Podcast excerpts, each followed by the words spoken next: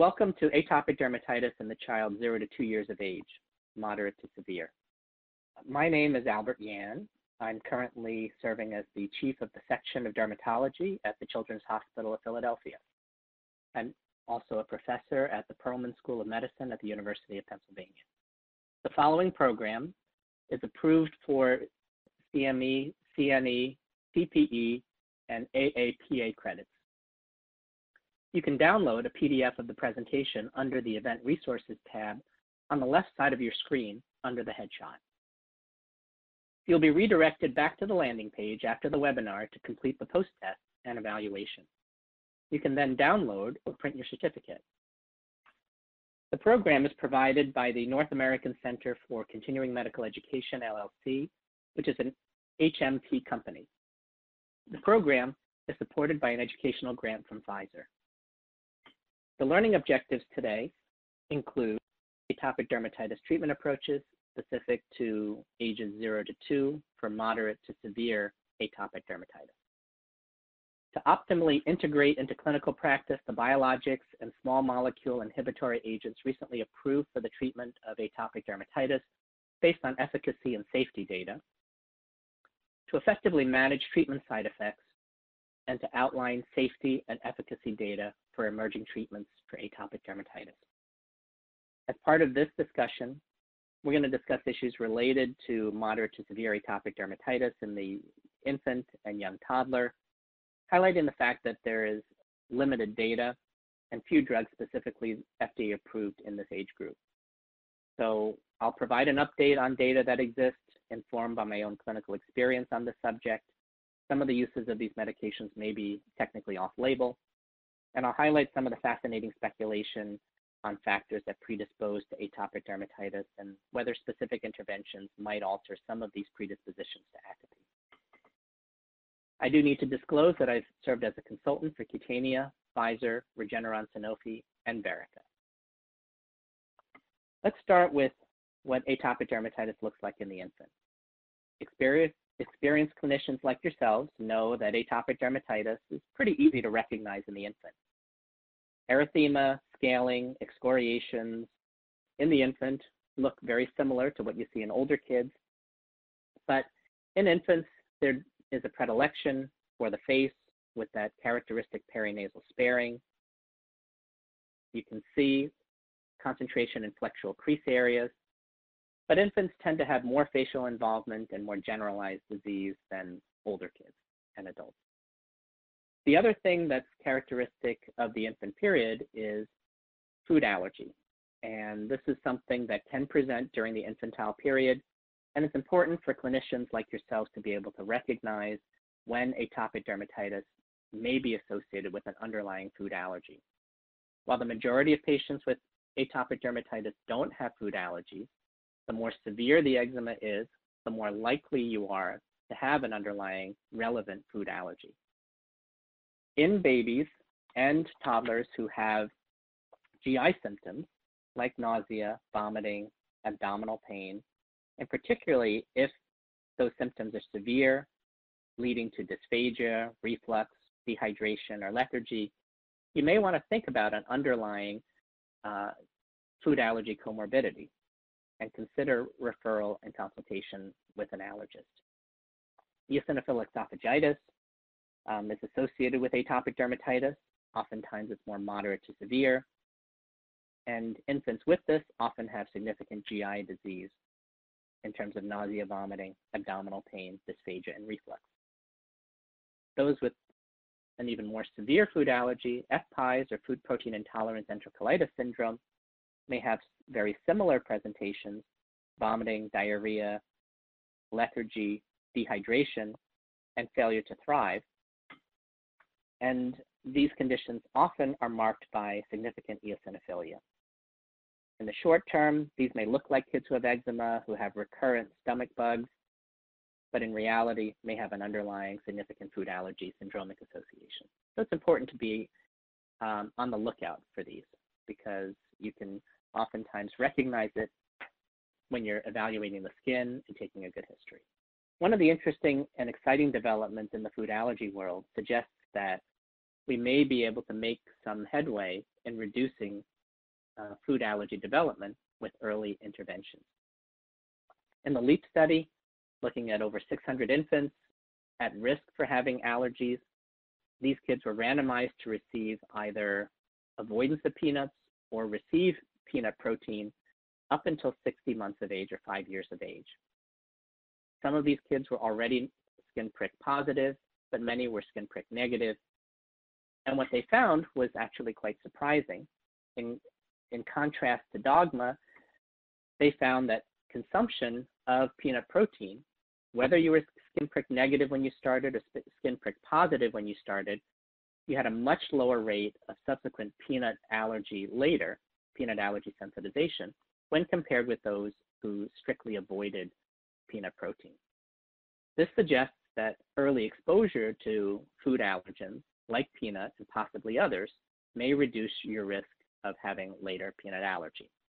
And this sets up this model of early intervention possibly altering the trajectory of more severe later disease.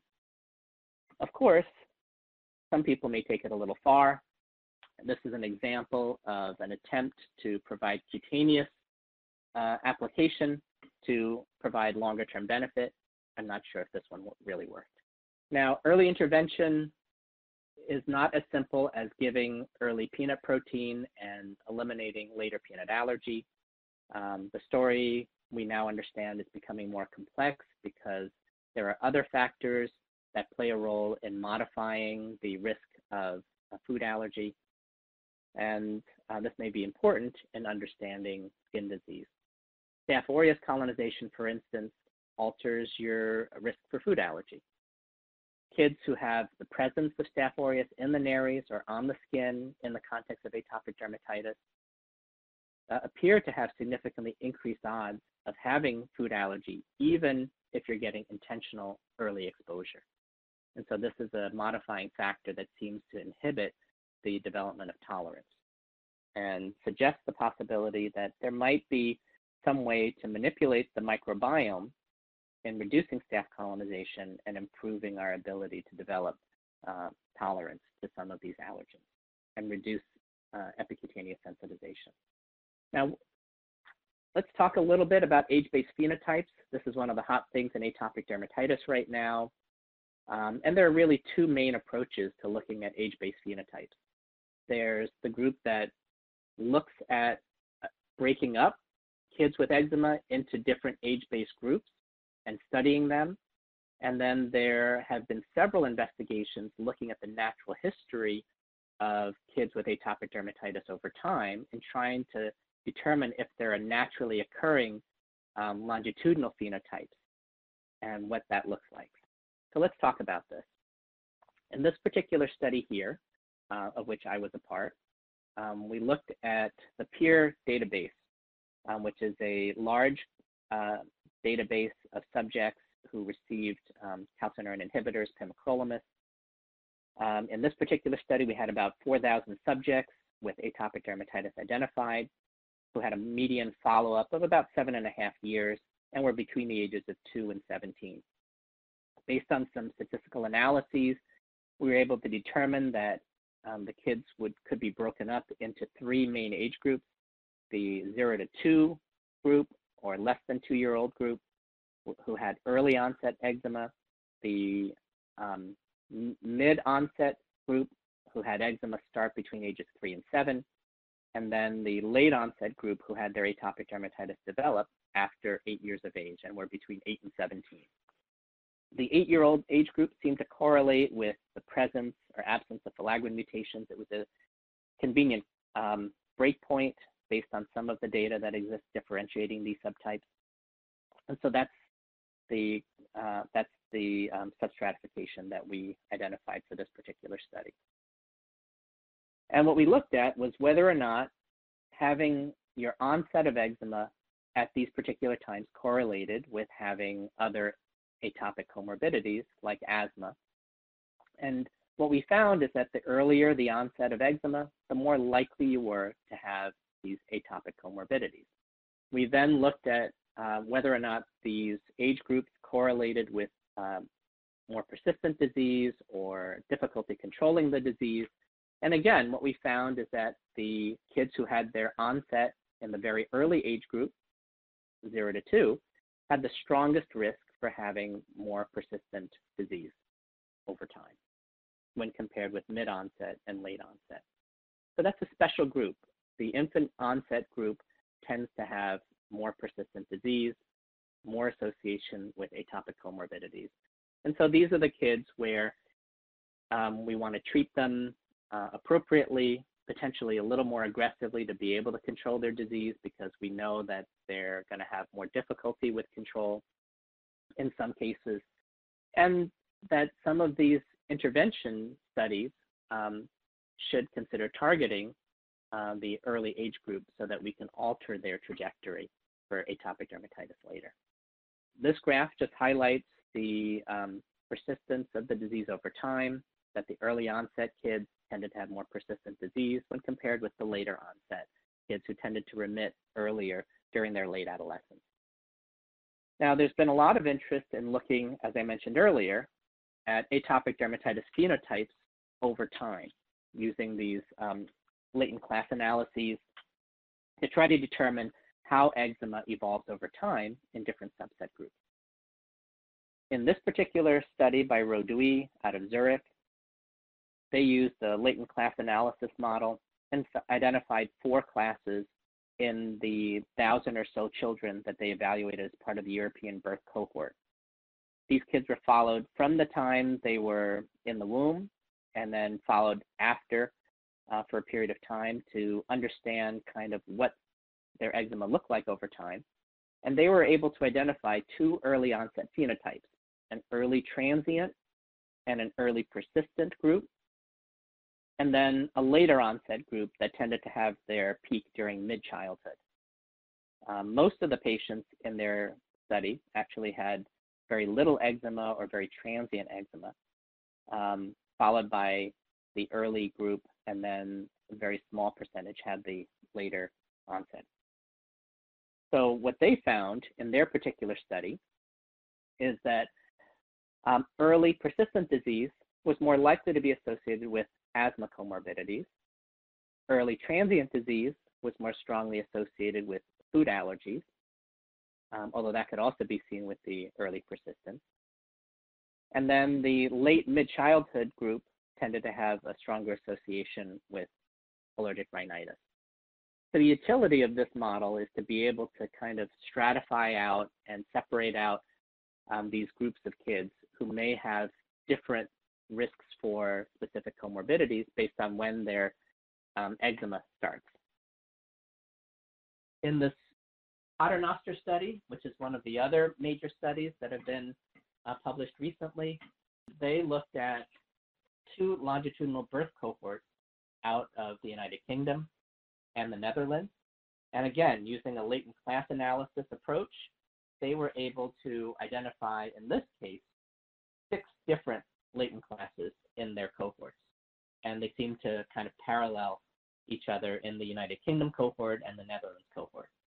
What they found is that the majority of patients had very transient, remitting atopic dermatitis. That was about two thirds of the kids. About one quarter of the kids ended up with an early onset pattern, although they identified three different patterns of early onset one that resolved early, one that resolved late, and one that was persistent and then a mid-onset group that peaked around age five to six, and then another group that kind of resolved late, um, correlating with uh, what we talked about earlier with the um, late onset group. They looked at associations with comorbidities, and what I'm just going to highlight here is that um, there was a stronger association with uh, filaggrin mutations in the early onset group, and also a strong association with atopic comorbidity, specifically asthma, in the early onset group, although um, you could also see some increase in the um, mid onset and late onset as well. So, what does this tell us? This is a summary of those studies um, that we just went through, highlighting the fact that having early onset atopic dermatitis tended to be associated with um, more persistence and greater association with filaggrin mutations. as well as uh, associations with other atopic comorbidities. And this slide summarizes all the things we just talked about. Now, one of the other interesting things is that um, evidence has continued to mount with regard to the hygiene hypothesis that early microbial exposure may reduce the risk of atopic disease. In this study by the Swedish group Hesselmar and colleagues, they looked at um, dirty pacifiers, pacifiers that fell on the ground and were just kind of wiped off or licked and then put back in the child's mouth, versus pacifiers that were subsequently sterilized or washed and then given back to the kid. And so, for sake of um, ease of discussion, I'm just going to talk about the dirty versus the clean pacifier. And this study found that dirty pacifiers tended to confer some protection against asthma risk and eczema risk with the odds ratio for asthma being only 0.12 in the dirty pacifier group, and the eczema risk um, being 0.37 in terms of the odds risk in the dirty pacifier group. So there were significant reductions in um, atopic dermatitis and asthma in those receiving the dirty pacifiers, for what it's worth. Similarly, um, using um, dishwashing as a proxy for microbial exposure, where um, hand washing results in presumably more microbe exposure versus machine dishwashing, leading to um, less microbial exposure. The same group identified the fact that there was a 0.57 odds ratio when you hand washed your dishes of having atopic disease and that this also seemed to correlate with other proxies for microbial exposure, like eating fermented foods or getting food from farms, and that um, the risk for having atopic dermatitis seemed to drop by about 50% uh, when compared with the other group receiving um, their dishes that were machine washed. And the, uh, the risk reduction seemed to be even greater for asthma, with a 75% uh, reduction for those hand washing their dishes as opposed to um, having them machine washed. Now, of course, there are some confounders to this, but again, taken as a whole, it suggests that early microbial exposure may be protective. Um, and there's other data corroborating this. The pediatrics article by Lynch highlighting that thumb suckers and nail biters get more microbial exposure, presumably, and they also had a significant reduction in their risk for um, atopic sensitization. And finally, in terms of the recent literature, there was this article out of the New England Journal that suggested that Amish who traditionally or who farm in traditional ways compared to Hutterites who are geographically in the same area and similar culturally, um, who um, machine using industrialized farming methods um, tended to have very significant microbial exposures. Um, when you look at bacterial endotoxin levels in the homes, the Amish homes had significantly greater levels compared to the Hutterite homes who used machine farming. And as a result, the um, Hutterite children who had less microbial exposure had four to six times higher rates of asthma and allergic sensitization. Again, lending credence to the hygiene hypothesis that early microbial exposure may be protective. Now, what about more practical things? Um, since we can't always choose where we live or choose whether we want to bite our nails or suck on our fingers. So there's some interesting um, evidence on early intervention with emollients. A lot of this looked very promising early on, where use of emollients as early as three weeks of age up to six months of age uh, were implemented for kids who are randomized to receive either emollient or no emollient and followed for a period of time, and those in the emollient group had about a 50% relative risk reduction in atopic dermatitis at the end of the study period. This suggests a safe, simple, low-cost intervention for at-risk infants um, who are at risk for having atopic dermatitis, so those who had siblings who have atopy or parents who have atopy. But this needs validation in larger studies and longer-term follow-up to determine what the optimal timing and the types of emollients that work best. Unfortunately, while some early studies um, on the heels of the original Simpson article suggested that there might be some benefit other studies since then, randomizing children to receive early emollients or, or no emollients versus intermittent emollient use, have not validated this thus far. So there are variations in study design, they're heterogeneous in that way, and so it's still unclear what the specific uh, approaches should be taken, but it does suggest that maybe there's a way to reduce the incidence through some simple early prophylactic measures, but it's clear that a lot more work needs to be done as to how this is going to work. Now let's talk more specifically about um, atopic skin care. Um, many of us adjust bathing practices, and although um, I think there's a lot of common ground in terms of using gentle soaps or cleansers that are pH balanced, um, using things in the pH 5.5 range. Unfortunately, most liquid cleansers nowadays that are designed for kids do have relatively low pHs.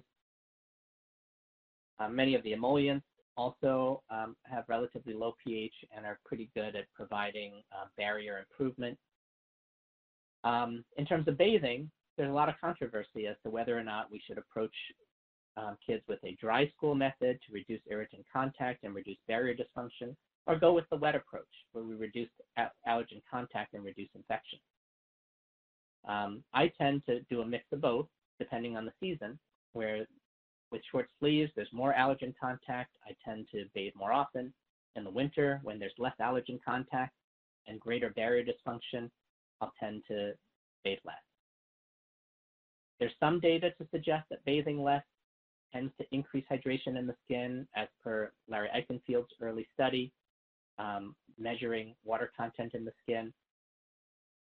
However, uh, a more recent study um, published in Clinical Pediatrics suggested that at least when you're looking at eczema scoring systems, the SCORAD in this case, whether you bathe once a day or bathe twice a week, there were no significant differences in this very small sh short study. So I don't think I I don't think this is definitive, but I think right now um, both systems work, and I don't feel strongly about pushing either one at this point. I think there are more important things to argue about in terms of um, gentle soaps and cleansers, avoiding fragrances and botanicals, and focusing more on imp improving that skin barrier. Now, it's also important for kids to have, have their skin monitored for infections. Kids with atopic dermatitis are at significantly greater risk for superinfection. And although Staph aureus is probably the principal one that you're going to be seeing and dealing with, I want to highlight certain um, less typical ones that I don't want you to miss. First off, when you're seeing grouped pustules, vesicles on a somewhat inflamed face, normally you would typically think about HSV. But I also want to highlight that this particular presentation, which has a concentration, especially on the face, oftentimes with uh, surrounding cellulitis, periorbital distribution, these are examples of group A strep infection that can look very similar to HSV. This clinical picture is characterized by crops of vesicles and pustules with background cellulitic erythema. And although staph is much more common, strep is important to recognize because in places where you use Bactrim or trimethoprim sulfa as your um, choice of antibiotic to avoid um, missing MRSA. The problem is trimethoprim sulfa also misses, um, uh, tends to miss strep pyogenes. So this is something to keep in mind because um, if you have a particularly sick looking kid with superinfection, you need to make sure you cover for strep as well. Now this is more typical of HSV crusted areas with punched out erosions as you're seeing here. And then if you have something that looks like HSV that doesn't test positive on your PCR or viral culture or direct fluorescent antibody, um, but for all intents and purposes looks like HSV, blisters grouped on erythematous bases, you also have to think about other viral superinfections, especially when they're around the mouth, hands, and feet. You would typically think about Coxsackie, exactly. This, these are forms of Kaposi's varicelliform eruption, eczema herpeticum with HSV, or Kaposi's varicelliform eruption, or eczema coxsackium, as some people call it, uh, can be uh, a, a sequela of enteroviral infection. In these cases, I tend to temporarily take a break on the topical steroids and calcineurin inhibitors that I may be using, or PDE4 inhibitors. We'll consider admission for the sicker looking kids because we know they're going to tend to get worse before they get better. Think about um, intravenous acyclovir and antistaphylococcal antibiotics and restart topical therapy after two to three days of stabilization.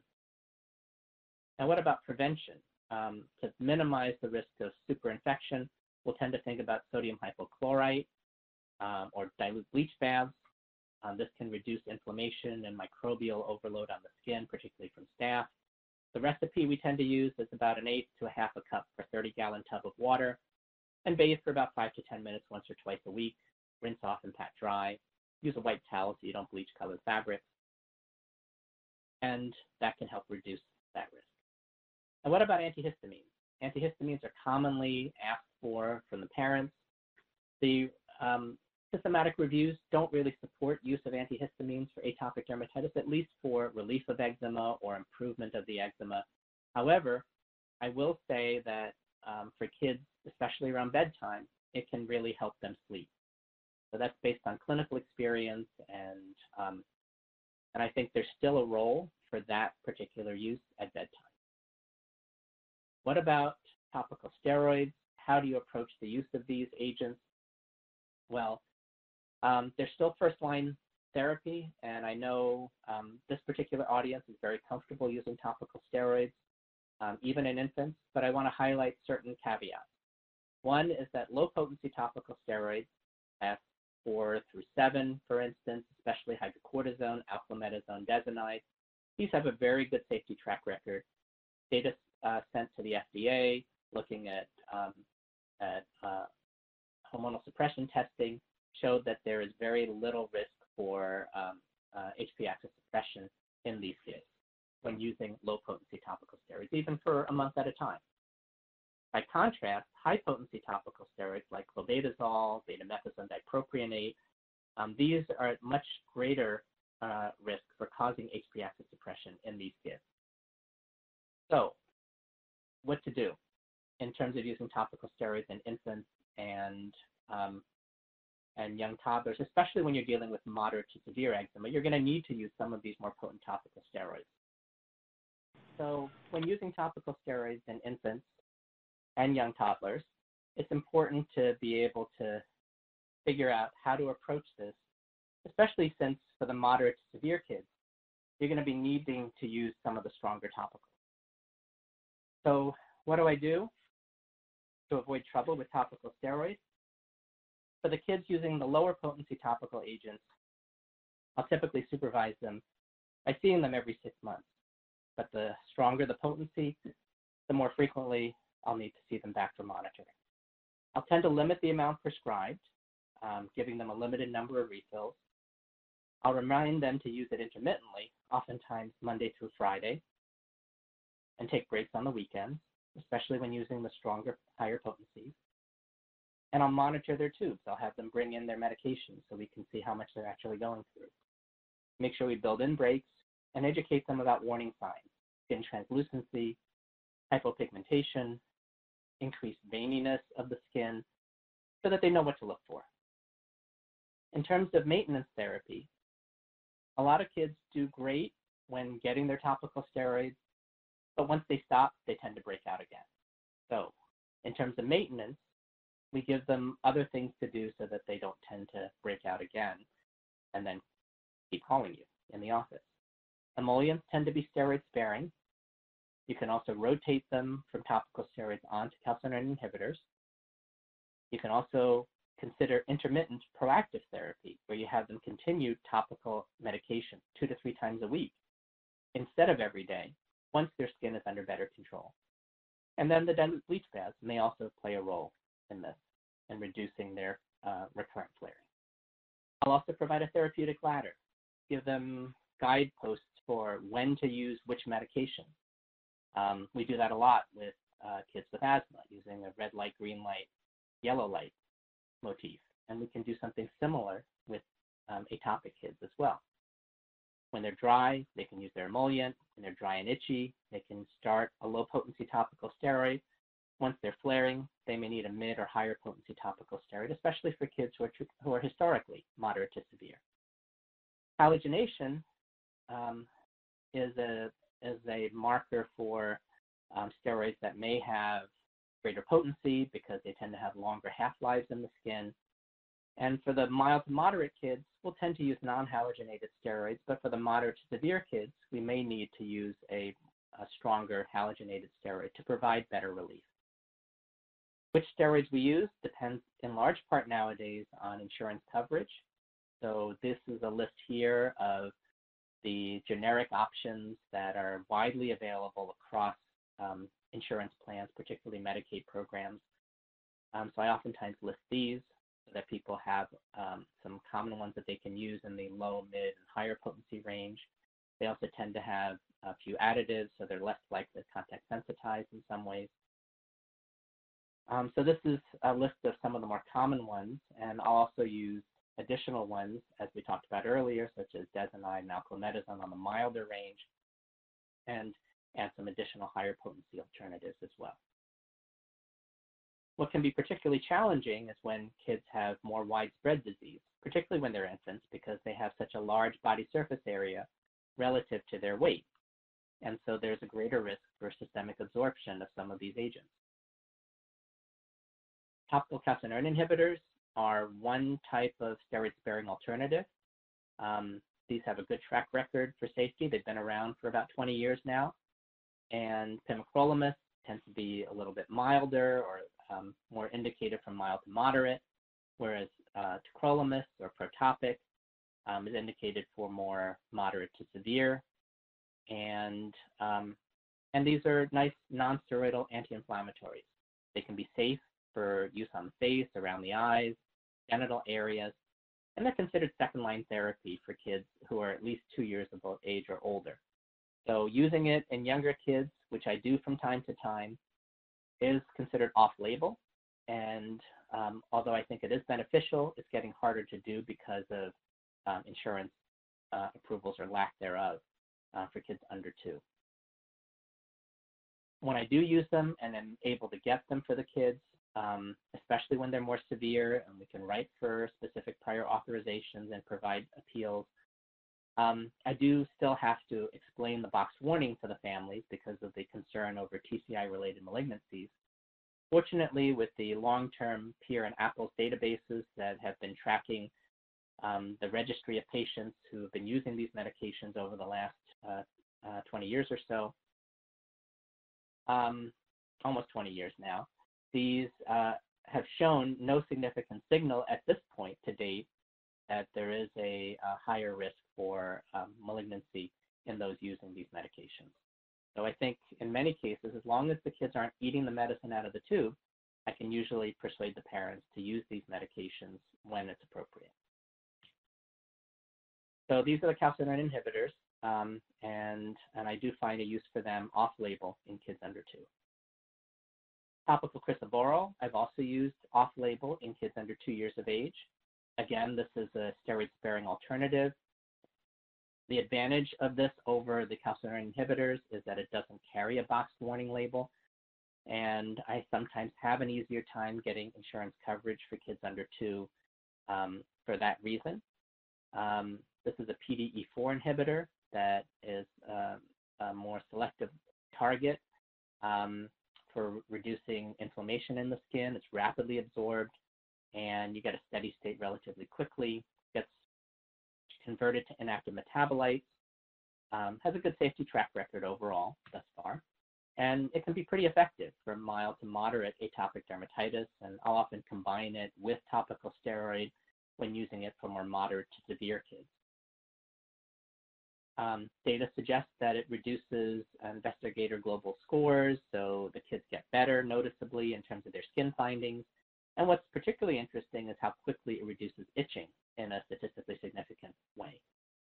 Um, my only caveat is that it can cause burning and stinging in a small subset of patients, which limits my use of it to some degree, but the majority of patients um, tolerate it actually quite well. So that's kind of the general uh, summary of atopic dermatitis regimens, approaches, and strategies for kind of um, minimizing some of the side effects related to these agents. So thank you much for taking this journey with me today and learning about atopic dermatitis in the very young child. I hope this has been helpful to you, and um, thank you again for your attention.